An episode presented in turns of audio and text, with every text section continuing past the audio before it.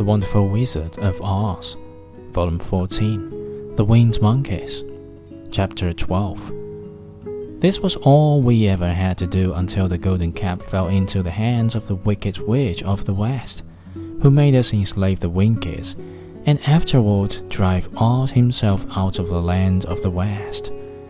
Now the golden cap is yours, and three times you have the right to lay your wishes upon us. As the Monkey King finished his story, Dorothy looked down and saw the green shining walls of the Emerald City before them. She wondered at the rapid flight of the monkeys, but was glad the journey was over. The strange creatures set the travelers down carefully before the gate of the city. The king bowed low to Dorothy and then flew swiftly away, followed by all his band. That was a good ride, said the little girl.